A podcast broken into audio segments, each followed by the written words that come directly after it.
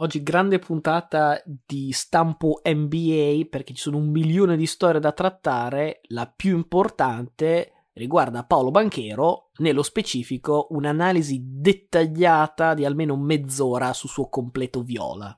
Eh, si vede che le sue origini italiane sono andate un attimo in cantina perché chiunque gli avrebbe potuto dire che il viola porta Iazza e quindi se non voleva seguire le orme di Andrea Bargnani, ecco, il completino viola forse andava evitato. Beh, soprattutto viola con quella specie di perle e diamanti tutti incastonati nel completo. Devo dire che sarà venuto via caro, però prima scelta assoluta, diciamo che penso che si possa permettere svariati, svariati completi. Sì, sì, però proprio viola, cioè, insomma, in televisione, teatro, sempre portato sfortuna. Io, io avrei evitato, comunque, insomma, eh, ne avevamo parlato settimana scorsa di quanto sarebbe stato giusto probabilmente eh, vederlo prima scelta. Alla fine gli scout NBA l'hanno pensata come noi, quindi perché non mandare il curriculum per il prossimo anno? Come scout NBA, ovviamente. Sei già lì a Boston. Ah, pensavo prima scelta assoluta. Mi stavo già. Stavo, facendo... Stavo iniziando a fare stretching, che sono ancora un po'. Ma secondo me, passati i 30, se non ricordo male, per regolamento NBA, puoi entrare senza passare dal draft, come fece Nick Melli. Sì, da, da 22 anni in poi eh, non sei più leggibile per il draft. Se sei international e quindi eh, purtroppo sì, cioè, magari come undrafted per fare, per fare numero. Eh, visto che, dopo parleremo, visto che dopo parleremo anche di trade, ecco, ci sono delle squadre che magari per prendere la superstar potrebbero rimanere con 3-4 giocatori a roster ed ecco che noi ci presentiamo. Paghiamo per giocare, eh? sia chiaro, io metto la quota come al CSI.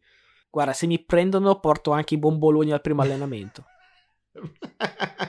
Così dopo quando è il momento di saltare la palla 2 finalmente non la prendi, non come nel nostro logo, comunque direi di cominciare appunto palla 2.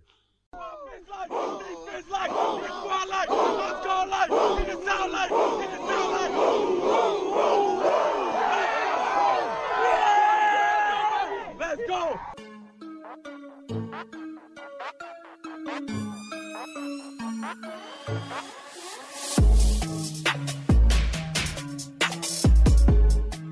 Eccoci quindi pronti per questa puntata scoppiettante di Palla 2. Io sono sempre Luca Bolognesi. E io sono Matteo Venieri, arrivati alla puntata numero 117, dopo il completo viola e il 17 del numero, com- comincia a toccarmi. Eh, che perché qua in Italia c'è la siccità, l'invasione delle cavallette, domani c'è l'allerta meteo per temporali, dopo la siccità, quindi non, non mi immagino quello che può succedere. Direi che sì, è, è giusto che poi per fortuna siamo un podcast, quindi non si vede niente. Andiamo dritti senza colpo ferire. Comunque. Esatto, anche perché eh, visto che sto sudando come un babbuino, se ci fosse anche la telecamera sarebbe veramente una brutta immagine per chi ci ascolta e quindi eh, basterà la voce. Dicevo, eh, partiamo da questo draft NBA, abbiamo già fatto l'analisi tecnico-tattica del, del completo di banchero, però proprio da banchero ricominciamo perché settimana scorsa abbiamo detto ma meglio come fit fra i giovani di OKC o i giovani di Houston, ecco il problema non si pone visto che è finito abbastanza a sorpresa, devo dire, come prima scelta assoluta a Orlando. Buon per lui, devo dire, eh, come avevi detto te, nelle ultime ore c'era stato evidentemente una fuga di notizie dal camp di, di Orlando e quindi le agenzie di scommesse lo avevano improvvisamente dato il più dato come favorito dopo che insomma per settimane era già Barry Smith quindi se qualcuno ci ha fatto un po' la cresta con, con qualche scommessa. Comunque benvenga appunto questa, questa scelta di banchiere come primo assoluto. Secondo invece confermato come avevamo pensato Chet Holmgren a OKC invece appunto Jabari Smith è scivolato dalla probabile 1 fino alla 3 che comunque eh, non è tutto questo scivolamento quindi ai Rockets la prima riflessione in tutto ciò, con questo shuffle, diciamo, fra giocatori, è che quando il margine è così, così risicato, no? Tanto che era difficile immaginare chi sarebbe finito dove, credo che questo voglia dire che tutti sono contenti. Cioè, Orlando, che poteva uscire per prima, ha preso il giocatore che voleva. OKC, che anche con Smith alla 1 penso avesse comunque voglia di prendere Chat e quindi non è cambiato niente. E Houston comunque se effettivamente Jabari Smith è un talento da prima scelta assoluta, pescarlo alla 3 è comunque un, un enorme steal in questo senso. Quindi ovviamente il grado di felicità poi verrà rivalutato dopo Summer League, Training Camp, Pre-Season e compagnia, però ad oggi direi le prime tre squadre tutti contenti, i primi tre giocatori alla fine sono andati in ordine un po' diverso, ma insomma tutti e tre nei primi tre posti, quindi festa grossa, champagne per tutti. Sì, giustamente champagne finché poi non, non, succede che uno dei tre si dimostra un bust clamoroso, allora sei lì a mangiarti, a mangiarti le mani, un po' come eh, il famoso Portland con Greg Oden preso al posto di Kevin Durant tra la 1 e la 2 per non parlare delle sempre, sempre verdi scelte di Minnesota che prese due playmaker, due prima di Steph Curry.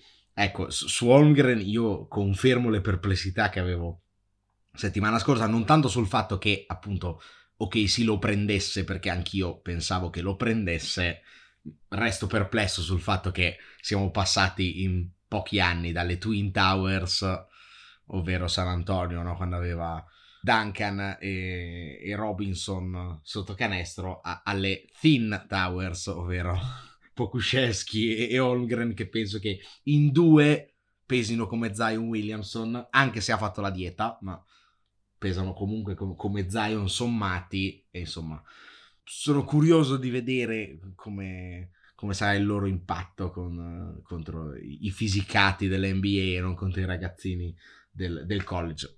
Per fare l'esempio appunto di Pokushevski l'anno scorso ha fatto fatto abbastanza fatica. Io l'avevo segnalato come uno dei prospetti più interessanti. In realtà ha fatto molta fatica, nonostante sia a 2,20 m e con la tecnica di un playmaker praticamente troppo leggero per il momento, poi eh, per carità. Holmgren arriva con ben altro pedigree e quindi sarà tutto da vedere, però il fatto che siano accoppiati nella stessa squadra fa, fa abbastanza ridere. Eh, per quanto riguarda Jabari Smith, sì, alla 3 sicuramente è una still, ho però un po' paura che finito in una squadra dove non c'è una vera superstar, lui che forse potrà essere un grandissimo secondo violino nella sua carriera NBA, secondo me, per come è costruito come giocatore. Potrebbe essere un bellissimo secondo violino, potrebbe fare un po', po più fatica a esplodere in una squadra ecco, dove non c'è un primo violino. Uh, Banchero forse arriva nella situazione migliore dal punto di vista del roster perché ci sono tanti giocatori interessanti a Orlando nonostante il record pessimo del prossimo anno poi in Florida si sta meglio, cioè vuoi mettere con Oklahoma City che insomma praticamente ci, ci sono i, i, a San Antonio i serpenti a sonaglio, Oklahoma City manco i serpenti a sonaglio, non saprei cosa c'è a Oklahoma City, penso nulla.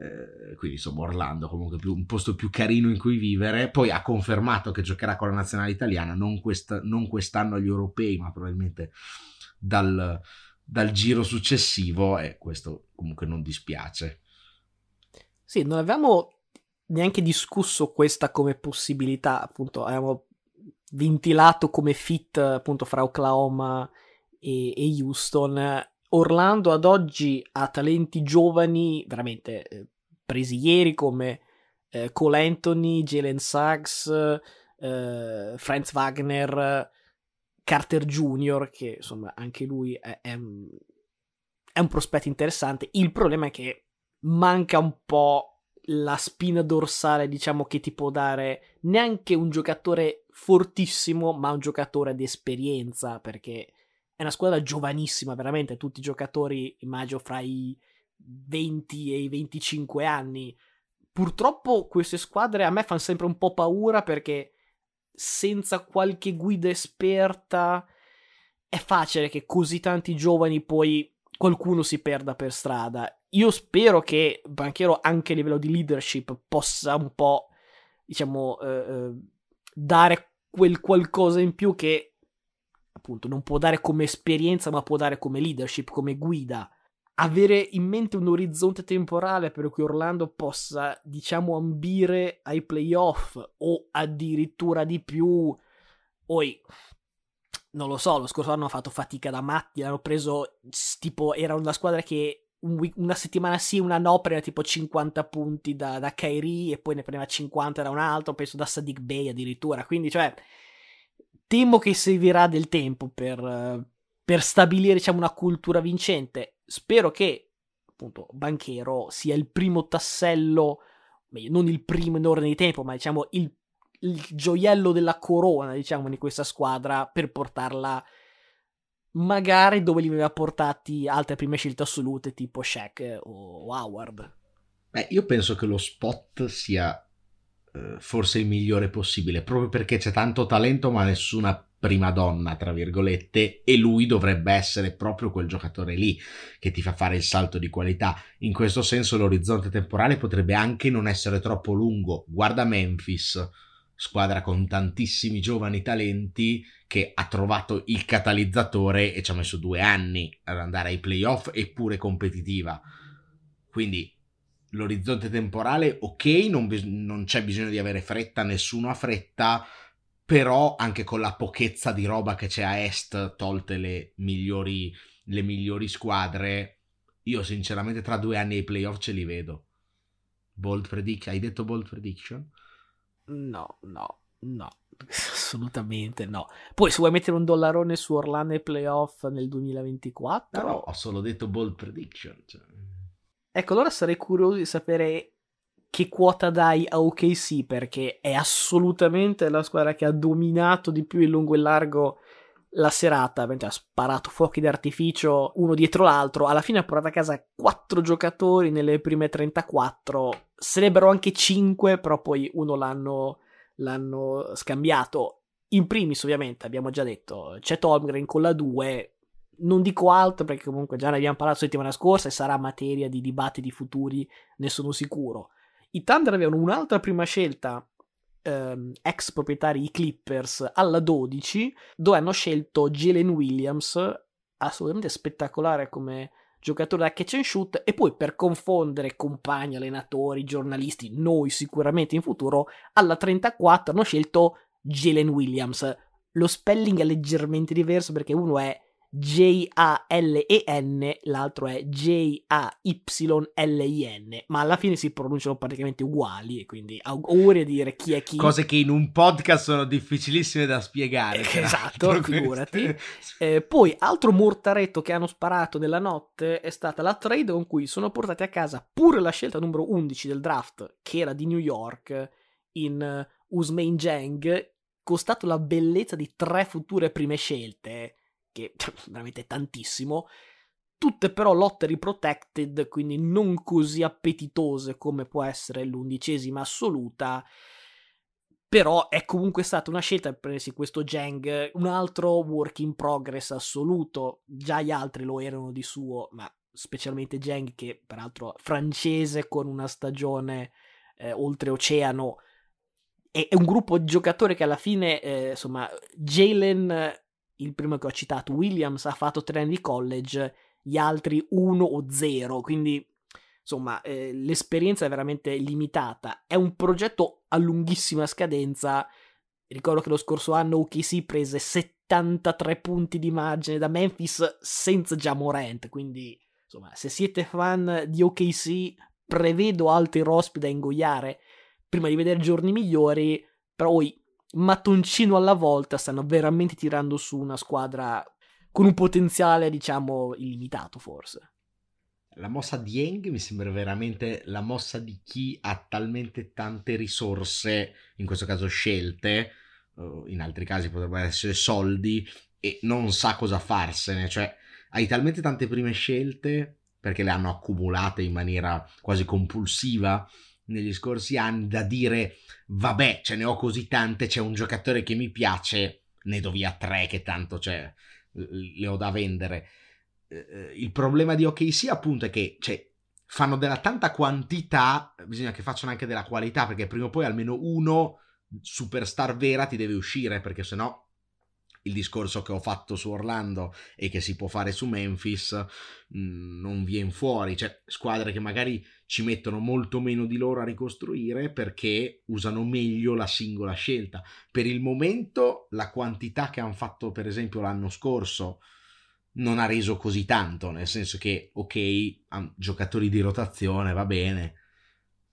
Vediamo cosa tirano fuori quest'anno, cioè se eh, se Holmgren diventa, eh, come si diceva la settimana scorsa, nei sogni bagnati dei, dei GM NBA diventa il nuovo Antetokounmpo è una cosa perché poi è attorno a un gruppo giovane di specialisti molto interessanti eccetera. Se non lo diventa siamo di nuovo il prossimo anno a cercarne un altro. Eh, ok accumulare dei giovani interessanti però insomma eh, poi a un certo punto devi anche capitalizzare non è, non è un giochino che si può fare all'infinito tu per anni hai criticato Danny Ainge perché aveva accumulato queste prime scelte, poi non le usava per fare la mossa e prendere la superstar. Prima o poi anche Oklahoma City dovrà fare sto passo, o se la va a prendere da fuori, ma sappiamo bene che andare a Oklahoma City ci vanno in pochi, oppure peschi bene al draft. Uh, vediamo se pescandone quattro al primo giro riescono a prendere uno che possa essere un all-star, un uomo da all-star, perché finora ne ho visti pochi a parte questo, un, ultime piccole curiosità sul draft. I tuoi Miami Heat ci hanno creduto, eh, hanno pensato che giustamente fosse una questione di eh, nome e allora ci hanno provato, hanno preso Nikola Jovic, che non è Jokic ma può sembrare alla 27, quindi attenzione. E in ultimo vi dobbiamo, dopo quanto anche segnalato settimana scorsa, eh, gli spot in cui sono stati scelti gli altri due italiani, ovvero Gabriele Procida e Matteo Spagnolo. Procida l'avevo dato tra fine primo inizio secondo, effettivamente è andato alla 36, cioè inizio secondo a Detroit. Avevamo detto, insomma, che cambia un bel po' tra fine primo e inizio secondo, perché cambia tra finire a fare la spalla a Curry eh, oppure finire nella panchina dei Pistons. Probabilmente in realtà nessuno dei due, né Procida né Spagnolo, sarà in NBA il prossimo anno. Sono giocatori molto giovani, presi per lasciarli pasturare in Europa e chissà pescare il nuovo Ginobili perché eh, è, tutto, è, tutto, cominciato con la scelta di Ginobili, no? che venne scelto, lasciato in Europa ancora un anno e, e, e poi sappiamo cosa cosa è, successo dopo. Quindi, dopo hanno cominciato a farlo in tanti questa mossa. Prendo un giovanissimo europeo, anche se viene da una squadretta.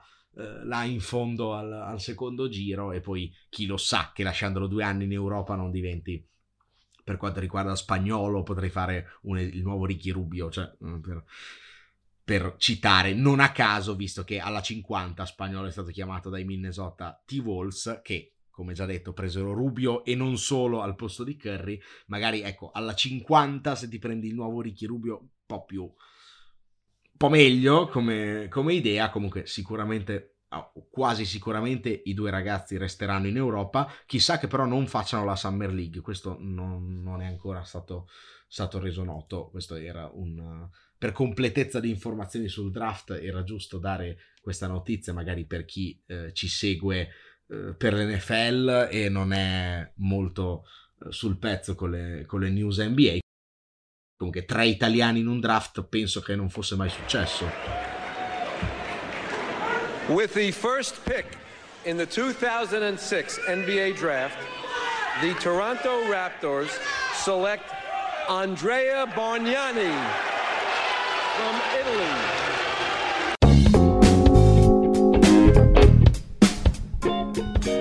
Restiamo appunto sul tema NBA perché oggi è lunedì, almeno quando registriamo appunto, è lunedì dal 30 che è Giovedì, confermi? Sì. Sono in ferie dal 30. Ecco, vedi allora. Ah no, non, non intendevi questo. Dal 30, esatto, che è giovedì, inizia ufficialmente la free agency NBA e quindi, insomma, succederà magari eh, di tutto e di più perché, insomma, ci sono anni con grandissimi nomi, tutti possibili partenti, invece anni in cui c'è cioè, veramente solo la feccia disponibile, Quest'anno di nuovo è l'anno eh, con grandissimi nomi, con possibilità di accasarsi in, in varie situazioni, quindi abbiamo pensato di fare cosa?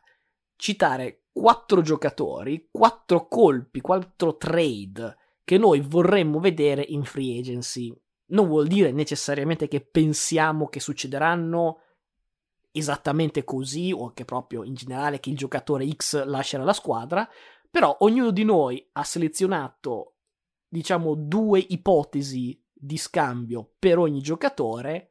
Ognuno di noi, diciamo, farà la propria orazione per cercare di convincervi che la nostra è la, è la, trade migliore e poi alla fine per ognuna di queste trade ci sarà un mini sondaggio sempre sui social, Palla 2 Podcast su Instagram e nel resto della settimana, in realtà forse non so se ha senso fare tutta la settimana, forse fino a giovedì, dai, ha forse più senso.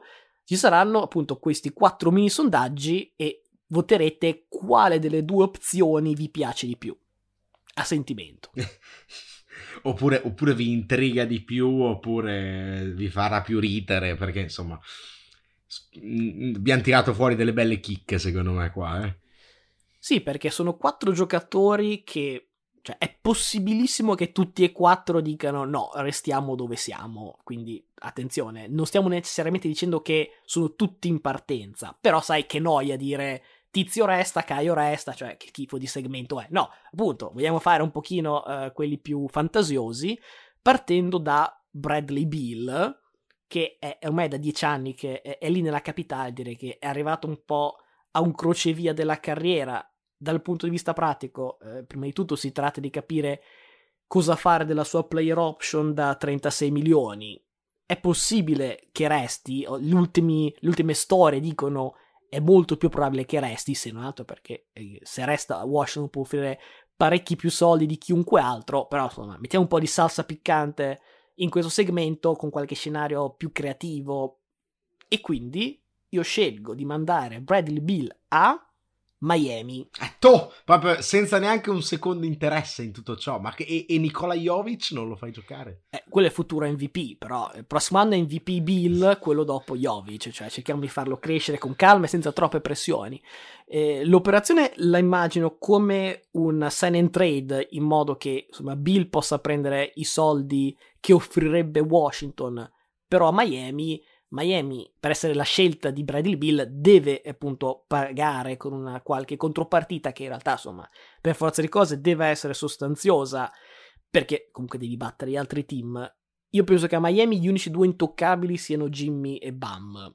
A quel punto, se escludi loro due, Irro diventa il candidato numero uno per finire lì, pure Robinson, se non altro per motivi contrattuali onestamente pure Lauri potrebbe rientrare nella trade, me lo immagino più con una terza squadra che entra nella trade e se lo porta a casa. Minimo una prima scelta, diciamo, pure Miami deve dare via, però insomma, senza perdermi troppo nei dettagli, è più importante parlare del contributo, diciamo, di questa trade. Irro mi secca darlo via, cioè questo non, non lo nascondo, però è il classico giovane di talento che ancora costa poco e quindi insomma eh, le squadre i giocatori così li vogliono sempre se devi dare via la tua superstar. Per quanto riguarda Miami, se sei col seed numero uno e, e arrivi a un tiro di Jimmy dalle finals, non è che si può fare un listone di cosa manchi per vincere il titolo, onestamente erano lì. Mettere in campo insieme Bill Butler e Adebayo fa fare un salto di qualità importante, ti permette soprattutto di avere quella seconda opzione offensiva di qualità e con punti nelle mani che era la cosa che lo scorso anno, agli ultimi playoff, insomma, mancavano specialmente contro Boston quando era o Jimmy o niente. Ecco, Butler insieme a Bill sono due giocatori che possono coesistere bene. Adebayo è il lungo che sicuramente non, non va a pestare piede nessuno dei due. Se Bill arriva effettivamente a South Beach, io qui e ora piatto subito un dollarone sul tavolo, iper precoce, per carità, Miami campione NBA il prossimo anno. Ai, boom, eh.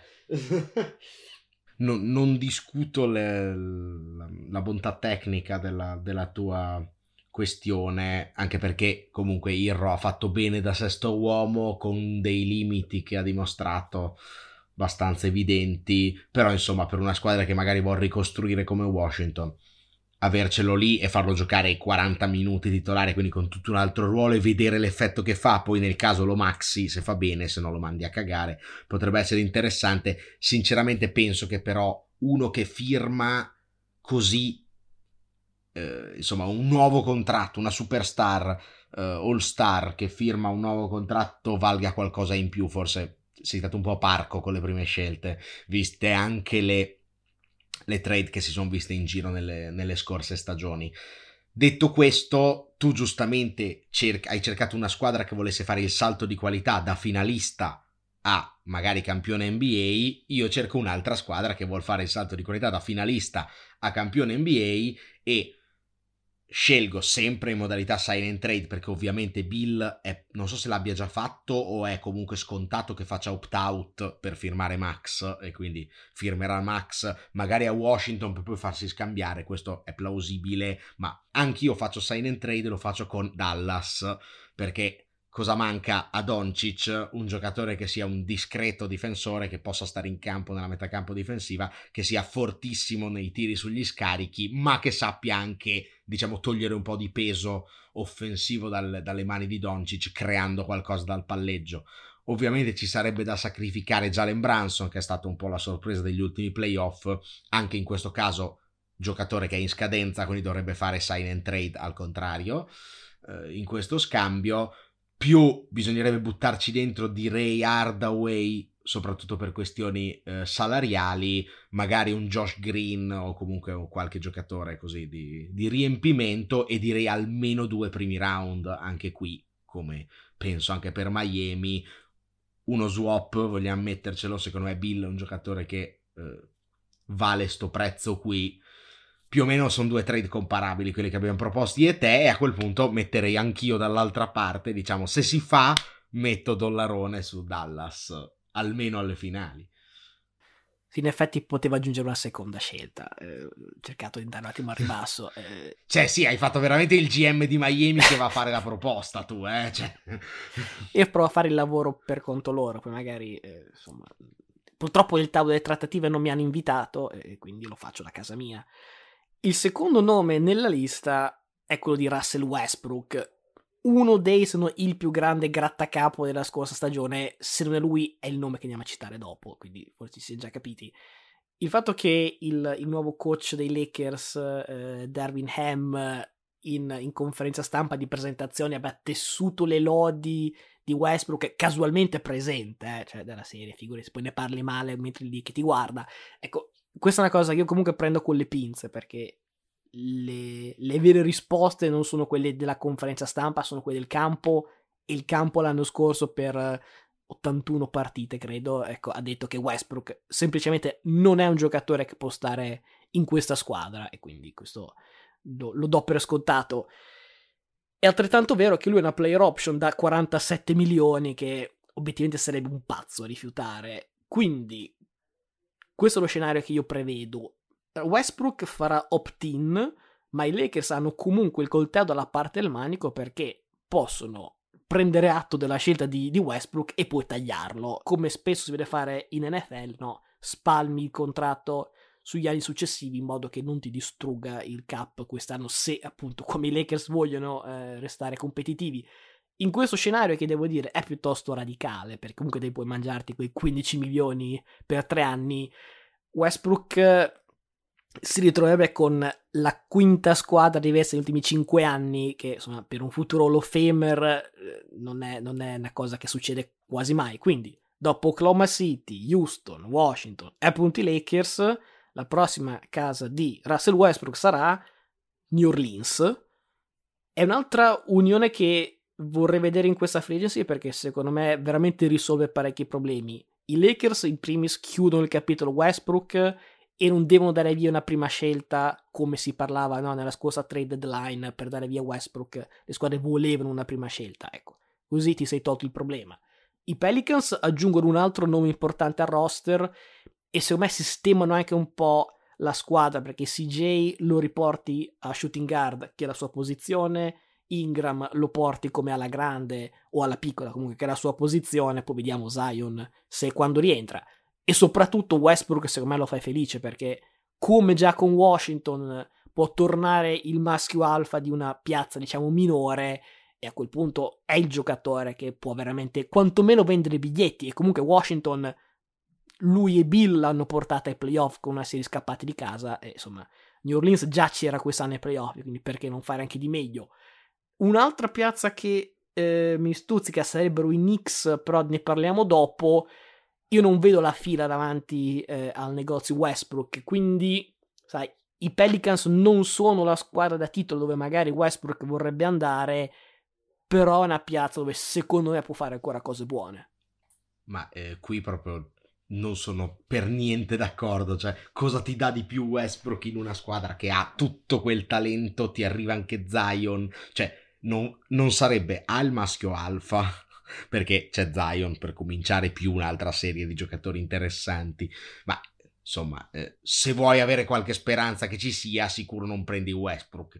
Eh, sinceramente non vedo cosa può dare di più. Appunto, Westbrook lo metti in una squadra di scappati per farla andare ottava nona che si gioca ai playoff.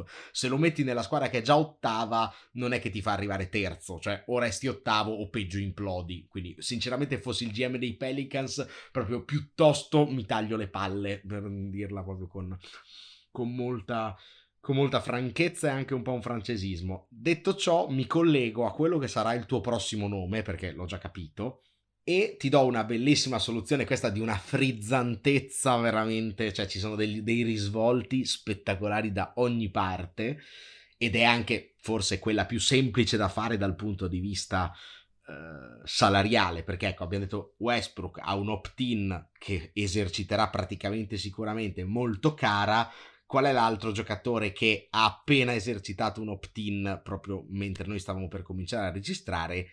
Kyrie Irving, che voleva andare via dai Nets con una sign and trade. I Nets non hanno trovato nessuno che facesse sign and trade per Kyrie, quindi insomma nessuno che voleva dargli tutti i soldi che lui chiedeva e quindi siamo eh, da capo, fa, play, fa opt-in a 36-37 milioni, contratto che è un po' più, più leggero di quello di Westbrook ma non troppo e ti dirò c'è anche un giocatore che ha un solo anno di contratto ai Nets e che riempie proprio quella differenza salariale tra i due ed è Seth Curry che secondo me è il giocatore perfetto da mettere eh, magari nella squadra di LeBron James. Che dire eh, secondo me i Lakers dovrebbero dar via almeno un primo giro per il pacchetto Kyrie Curry più una squadra che si prende il contrattaccio di Westbrook anche se con la player option si tratta di un anno solo e penso più due che una prima scelta, però almeno una prima scelta e uno swap, secondo me qui i Lakers lo dovrebbero mettere. I risvolti che ci sono direi che sono infiniti. Da Kyrie che torna da Lebron a fare il secondo violino, forse il terzo addirittura, perché ci sarebbe pure Anthony Davis, agli stessi Lakers che l'anno scorso no, hanno avuto in Lebron e Anthony Davis du- le due superstar che hanno giocato in realtà pochissime partite perché sono sempre stati rotti, mentre Westbrook è l'unico che le ha giocate tutte. Danno via l'unico che le ha giocate tutte per prendere chi? Kyrie, un altro che penso che salti 50 partite all'anno da almeno 3-4 stagioni. Quindi insomma sarebbe poi bellissimo vedere ogni giorno questionable, questionable, questionable, chi gioca dei tre, chi gioca, chi non gioca, gli equilibri. Insomma il reality dei Lakers sarebbe sempre più eh, simpatico, però penso dal punto di vista tecnico molto meglio assortito che con Westbrook, perché se ci metti anche Seth Curry cominci a avere, insomma, Kyrie può creare, può creare il tiro per sé e per gli altri. Seth è un gran tiratore, LeBron è LeBron, magari Anthony Davis gli viene la voglia di giocare da 5 e siamo di nuovo contender. Detto ciò, pare che anche KD voglia andarsene, quindi insomma Brooklyn più che altro accumula prime scelte dopo averne accumulate dando via Arden per Simmons ne accumulerebbe ancora qui in questa trade, ne potrebbe accumulare altre dando via pure KD e siamo insomma alla ricostruzione totale. Quattro scappati di casa, Russell Westbrook e sei comunque lì a fare una stagione dignitosa. Visto che tu hai spalato letame sulla mia, fammi fare un'unica semplice eh, puntualizzazione. Ben Simmons dove lo metti?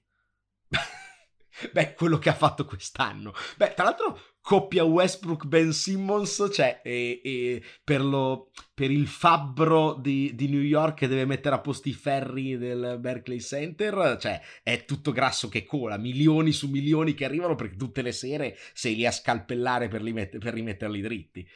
No, secondo me i Nets sarebbero ubriachi a fare una, una trade tanto, del genere. Tanto cioè... sarebbe tanking selvaggio, eh, sia chiaro secondo me non è così pesa come pensi tu, però legittimo pensarla così, cioè come giustamente io ho commentato la tua, è giusto che ci sia il contrario. Vorrei sapere cosa pensi tu di Kairi invece.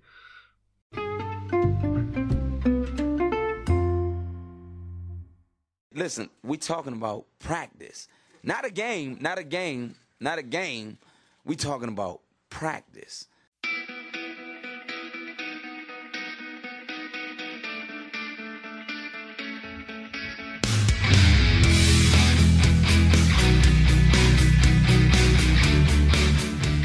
Kyrie è il prossimo nome che era in lista, giustamente tu mi hai già detto dove lo vuoi e al netto di quello che penso di Westbrook ai Nets, Irving ai Lakers mi farebbe sognare e cioè dopo che ha voluto andare via dicendo no, non voglio fare il fratello minore di LeBron, voglio essere il maschio alfa, aver fallito a Boston, fallito ai Nets, tornare letteralmente con la coda fra le gambe per fare, come dici te, forse anche il terzo violino. Cioè, fantasmagorico se succede, perché ne parleremo, penso, ogni singolo episodio di questo podcast. Cioè, però dal punto di vista dell'ego aiuto, cioè non so come ti puoi presentare ai campi NBA dopo aver fatto una figura così da cioccolataio. Quindi io ho un'altra destinazione, eh, diciamo, in serbo per, per Kairi, che comunque è anche questa abbastanza frizzantella.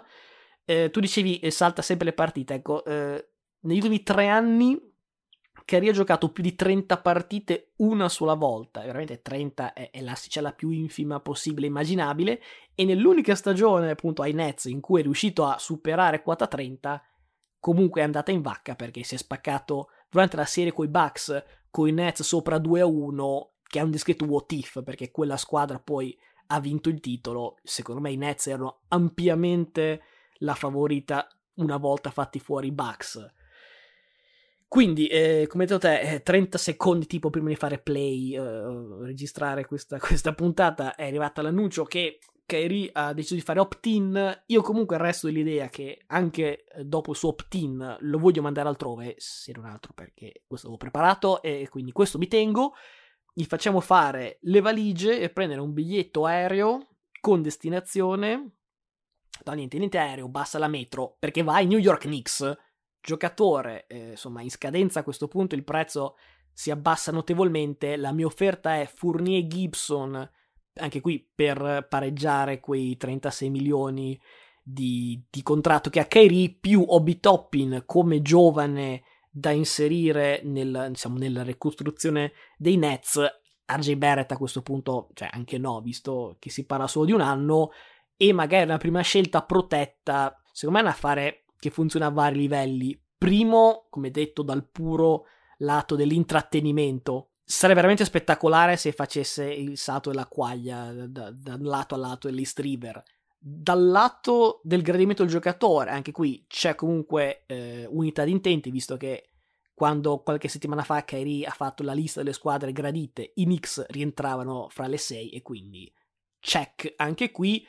Dal lato finanziario anche qui è un'unione perfetta perché i Knicks è da anni che a ogni free agency liberano spazio salariale, firmiamo KD, firmiamo LeBron, tutti gli anni così alla fine si ritrovano sempre picche. Ecco, stavolta Kyrie è quel giocatore che viene per soldi, però almeno li accetta perché fin qui neanche quello riuscivano a trovare i Knicks. Quindi assolutamente Kyrie è un giocatore che, come detto prima, non può necessariamente andare a fare la lista della spesa, effettivamente pensare che tutte queste squadre siano lì con l'assegno in mano, pronto a pagarlo 300 milioni o giù di lì. I Knicks invece sì, perché sono una squadra disperata e veramente dal day one sarebbe il messia del Garden. È chiaro che non basta Kerry per fare, eh, per fare diventare i Knicks una squadra da titolo, ma non è anche quello l'obiettivo, perché non so se ti ricordi, letteralmente la prima partita della stagione cori e scene da Italia campione del mondo 2006 per le strade di New York perché i Knicks hanno vinto una partita, la prima. Ecco, l'arrivo di Kyrie sarebbe veramente come una pera di eroina per una città che è in piena crisi di astinenza e che veramente venderebbe anche l'occhio di vetro della nonna pur di, pur di sognare in grande. Poi, no, lo so che finirà male, anzi, molto peggio che male, cioè, vuoi mettere l'ebbrezza di quei rari ma immacolati momenti di estasi con Kairi che domina il Garden? E quella chiaramente è la sua opzione numero uno.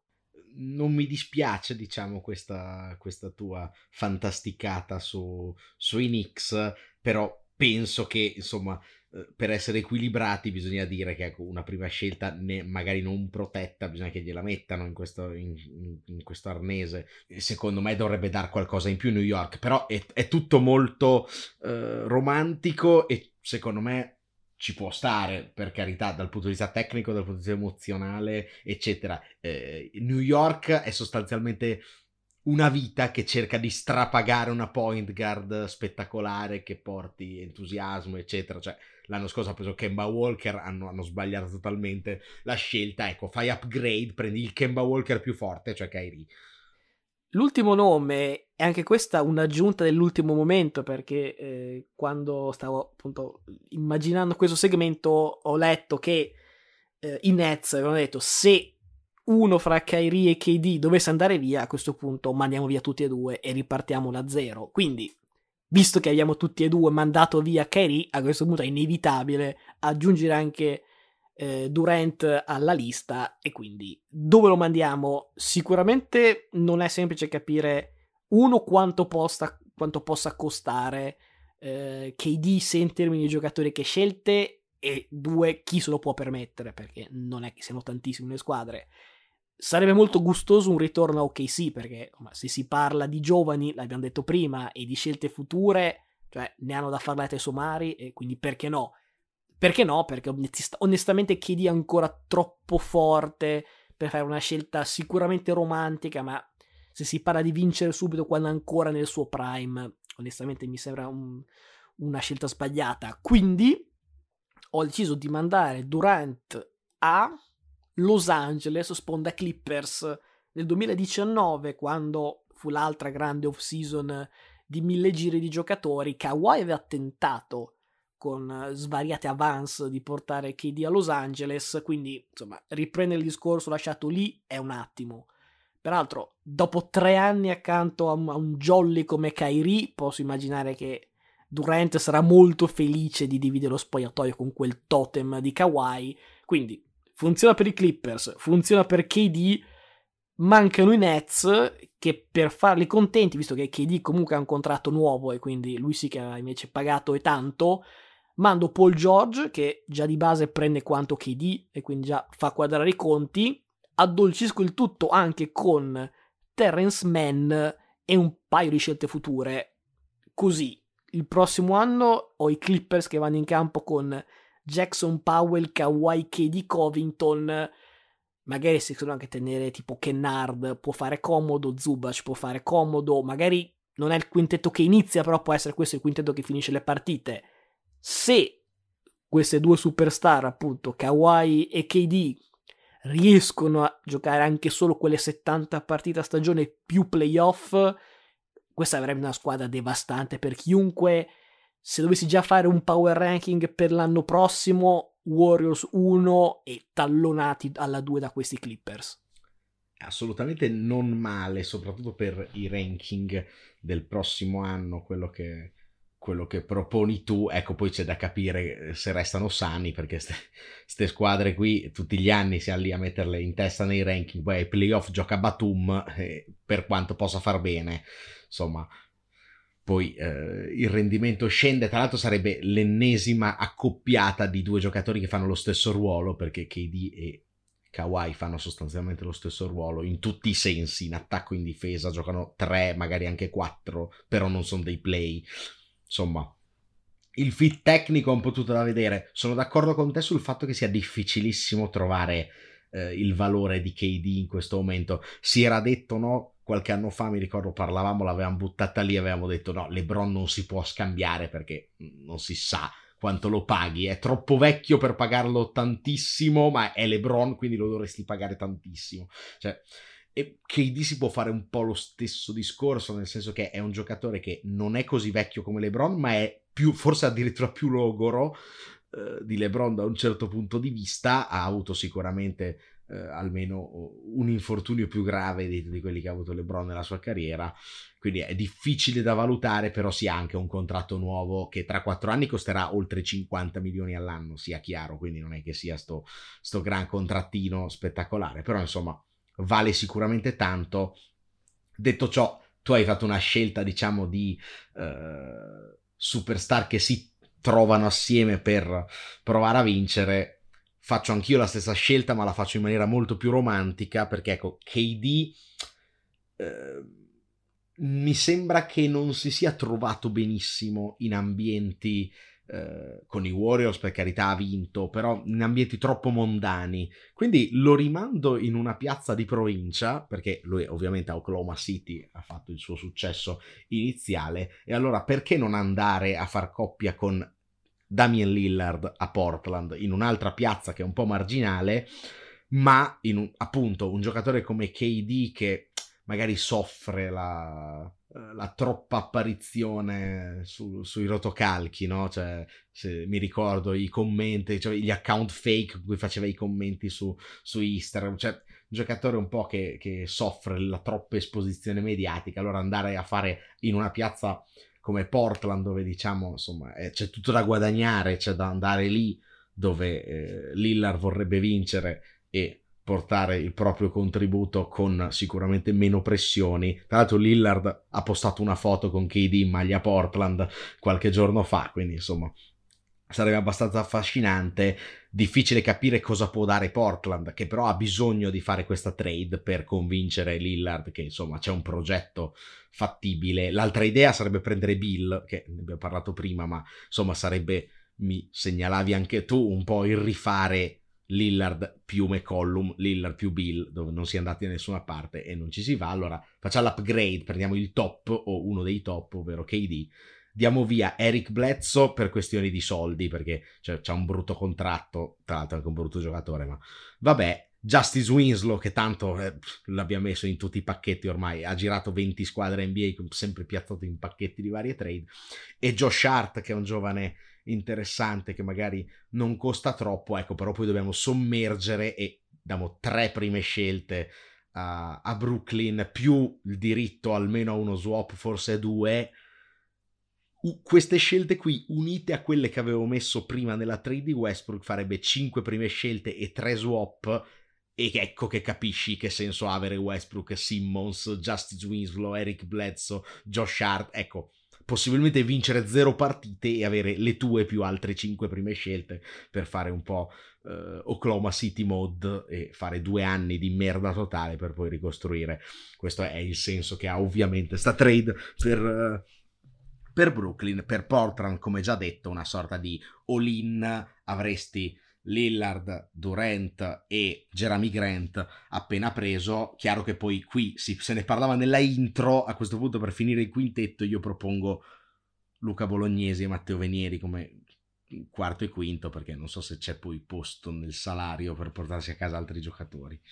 Vedo che hai fatto il furbo e hai già messo le mani avanti con quella che era la, la mia inevitabile obiezione sul fatto che eh, alla fine eh, Bill, eh, cioè Bill è sempre stato un po' già di suo il clone di CJ McCollum. Eh, penso che a questo punto ricrei il problema che era prima, cioè due guardie che fanno fatica a difendere e manca un'ala e un big. Eh, infatti, io gli ho dato KD, eh, che non sono due. No, ecco, l'unica guardia. cosa che, eh, visto che prima hai fatto un complimento alla mia, alla mia, idea di trade, faccio un complimento alla tua.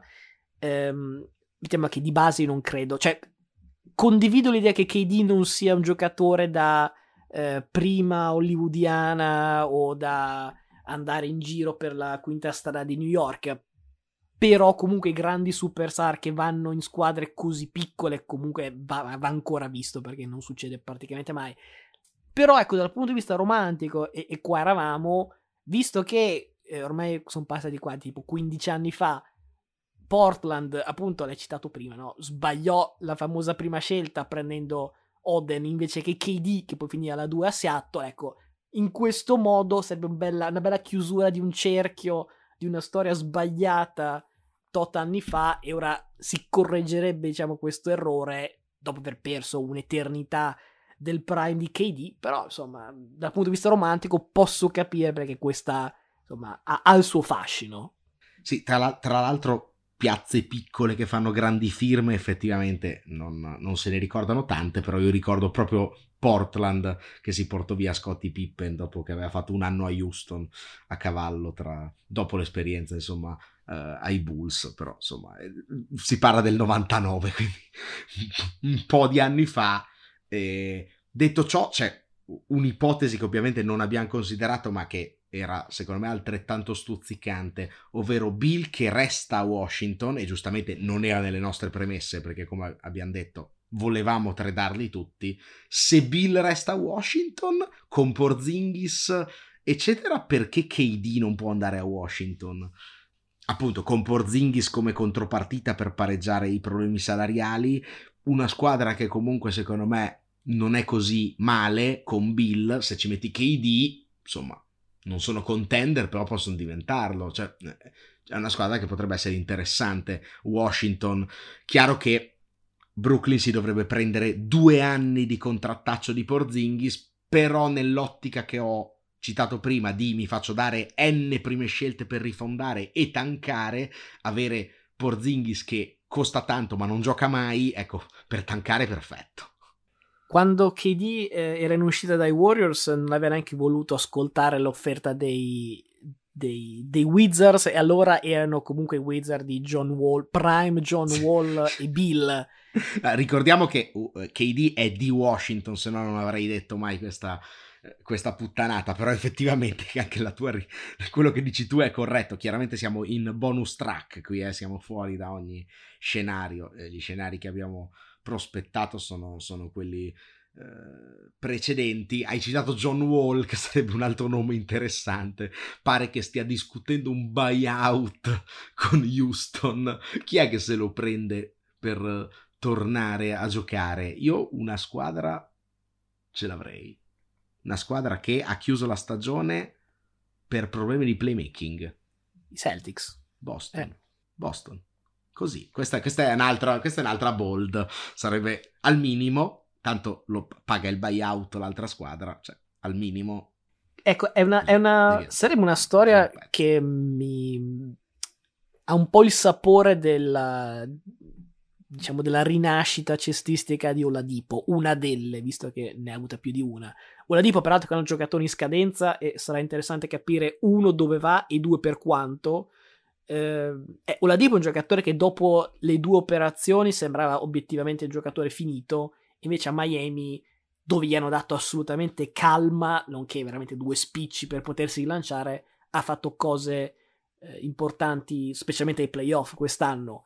John Wall, onestamente, è un altro tipo di giocatore che mi dà quella stessa idea, cioè un tempo assolutamente giocatore da max, dominatore, uomo franchigia, sicuramente anche più di un Ladipo. Un, credo sia un mistero di Fatima in questo momento quanto e cosa John Wall possa dare alla causa. Diciamo che siamo praticamente fra o un uh, Dennis Schroeder zoppo o effettivamente insomma quel grande playmaker che insomma non è stato lui, non è stato Kemba, eh, non è stato purtroppo Kyrie per vari motivi, è stato in un certo senso sì, però fino all'infortunio Esia Thomas, quindi c'è una lunga scia di eh, diciamo miss da parte dei Celtics quando si tratta di trovare un playmaker, altrimenti, beh, Galloni a Pritchard e tutti tranquilli. no, eh, ti dico, ci metto anche i contro. Eh. Cioè, Wall purtroppo è un giocatore che ha fondato il suo dominio, in quei due o tre anni che ha dominato, sul proprio strapotere fisico. Finito quello, e temo che non potrà più tornare a quei livelli lì. Ecco che perde molto perché cioè, lui, il suo forte era che pigliava il rimbalzo e andava di là in due secondi e due. Cioè, sinceramente non lo fa più, non vedo non è che ti porta delle grandi percentuali da fuori, non grande lettura, non è Steve Nash che anche camminando ti porta delle grandi letture. Però insomma, provare al minimo non costa nulla, poi al massimo lo tagli a metà stagione, quindi proverei. Detto ciò, abbiamo buttato tanti altri nomi interessanti, anche quello di Oladipo eh, sul tavolo. Ci sarebbe anche Indiana con Brogdon che vorrebbero darlo via. Si era parlato di eh, inserirsi come terza squadra nella trade tra Brooklyn e Lakers, poi però è, non se n'è più parlato. Insomma, eh, gli scenari sono stati eh, tantissimi. Ecco, lo scenario principe però è quello che ti dicevo a inizio segmento, ovvero il 30 comincia la free agency, ma io vado anche in ferie, quindi settimana prossima la vedo difficile. Se ci saranno delle grosse bombe, mi sentirai no, in collegamento direttamente dalla spiaggia con, con, il, rumore, con il rumore dell'acqua che, che scorre delle onde del mare e in alternativa direi che ci vediamo tra due settimane. Sì, diciamo che se succede anche solo la metà di quello che abbiamo provato a immaginare in questa puntata, cioè... Mi convochi, mi convochi direttamente dal lettino, va bene. Sì, soprattutto podcast di sei ore per analizzare tutto questo. Visto che stiamo arrivando all'estate, anche se oggi per esempio a Boston ha diluviato tutt'oggi, quindi chissà se veramente è estate, ehm, i tempi sono, sono un po' cambiati. Noi è ormai, diciamo, non esattamente due anni, ma diciamo due stagioni sportive che facciamo questo podcast e proprio per via del Covid i tempi sono ogni anno stati diversi. Da questo stanno tornando normali e quindi fra fine delle finals e diciamo dove si può iniziare a parlare di, di stagione NFL, comunque c'è un discreto buco che più o meno appunto è tutta l'estate. Siamo arrivati a fine giugno, eh, abbiamo comunque in programma di fare analisi division, division per division dell'NFL, provando a immaginare le gerarchie. Parleremo veramente di, di, pronostici, giocatori top, iniziamo a fare magari qualche classifica di quarterback e quant'altro, però ovviamente, insomma, non vogliamo neanche dare aria alla bocca per dare aria alla bocca. Beh. Come, è la nostra specialità dare aria alla bocca per dare aria alla bocca, cioè, scusa.